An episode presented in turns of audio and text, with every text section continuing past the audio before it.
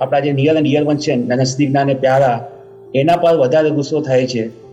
જો કોઈ વસ્તુ બહારના માણસો કે ને ઘરના માણસો કે, તો બહારના માણસોને હજી આપણે ઇગ્નોર કરીએ, પણ ઘરના માણસો પર ગુસ્સો આવી જાય છે. તો એ કેમ થાય છે ને એને રોકવા માટે આપણે શું કરવું? એનું કારણ શું છે? ઘરની વ્યક્તિ ઉપર આપણો રાગ હોય, રાગ, અપેક્ષા. રાગમાંથી અપેક્ષા જન્મે પોઝેસિવનેસ હોય, મારી વ્યક્તિ છે.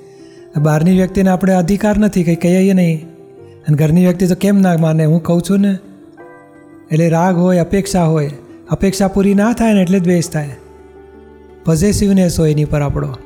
એણે આટલું કરવું છે, મેં આટલું બધું કર્યું, તે કેમ ના કરે?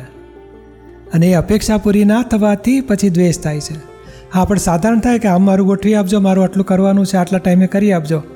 અને ના બન્યું ને, તો પછી એમનો દોષ નથી, સંજોગ વરસાદ નથી બન્યો. પછી આ રાગદ્વેષ ઓગળતા જશે અને પ્રેમ રહેશે પછી. રાગ અપેક્ષા એ ઓછી થતી જશે. અપેક્ષા એ ઓછી થશે તો દ્વેષ એ ઓછા થશે. એટલે અત્યારે શું કરજો કે જો અપસેટ થયા, કંઈ દુખાય, દુઃખ અપાઈ ગયું, તો ધીરેનભાઈને કહે તું પ્રતિક્રમણ કર.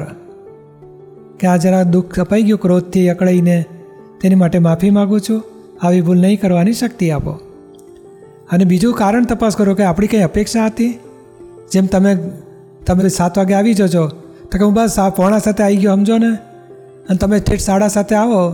તો તમારી પર ગુસ્સો કરીએ તો શું તમે કહેશો? એટલે ભાઈ, ટ્રાફિકમાં ફસાયો તો હું તો નીકળ્યો કલાકથી, પણ હવે અટવાઈ ગયો, હું શું કરું?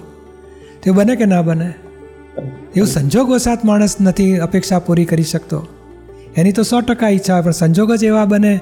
કાળ, ક્ષેત્ર, સંજોગો, નિમિત્તો, એ ના થાય, તો એને દોષિત નથી જોવા આપણે. અને આપણે ફરી ટ્રાય કરવાની કે ભાઈ બીજી વખત વધારે ધ્યાન રાખીશું.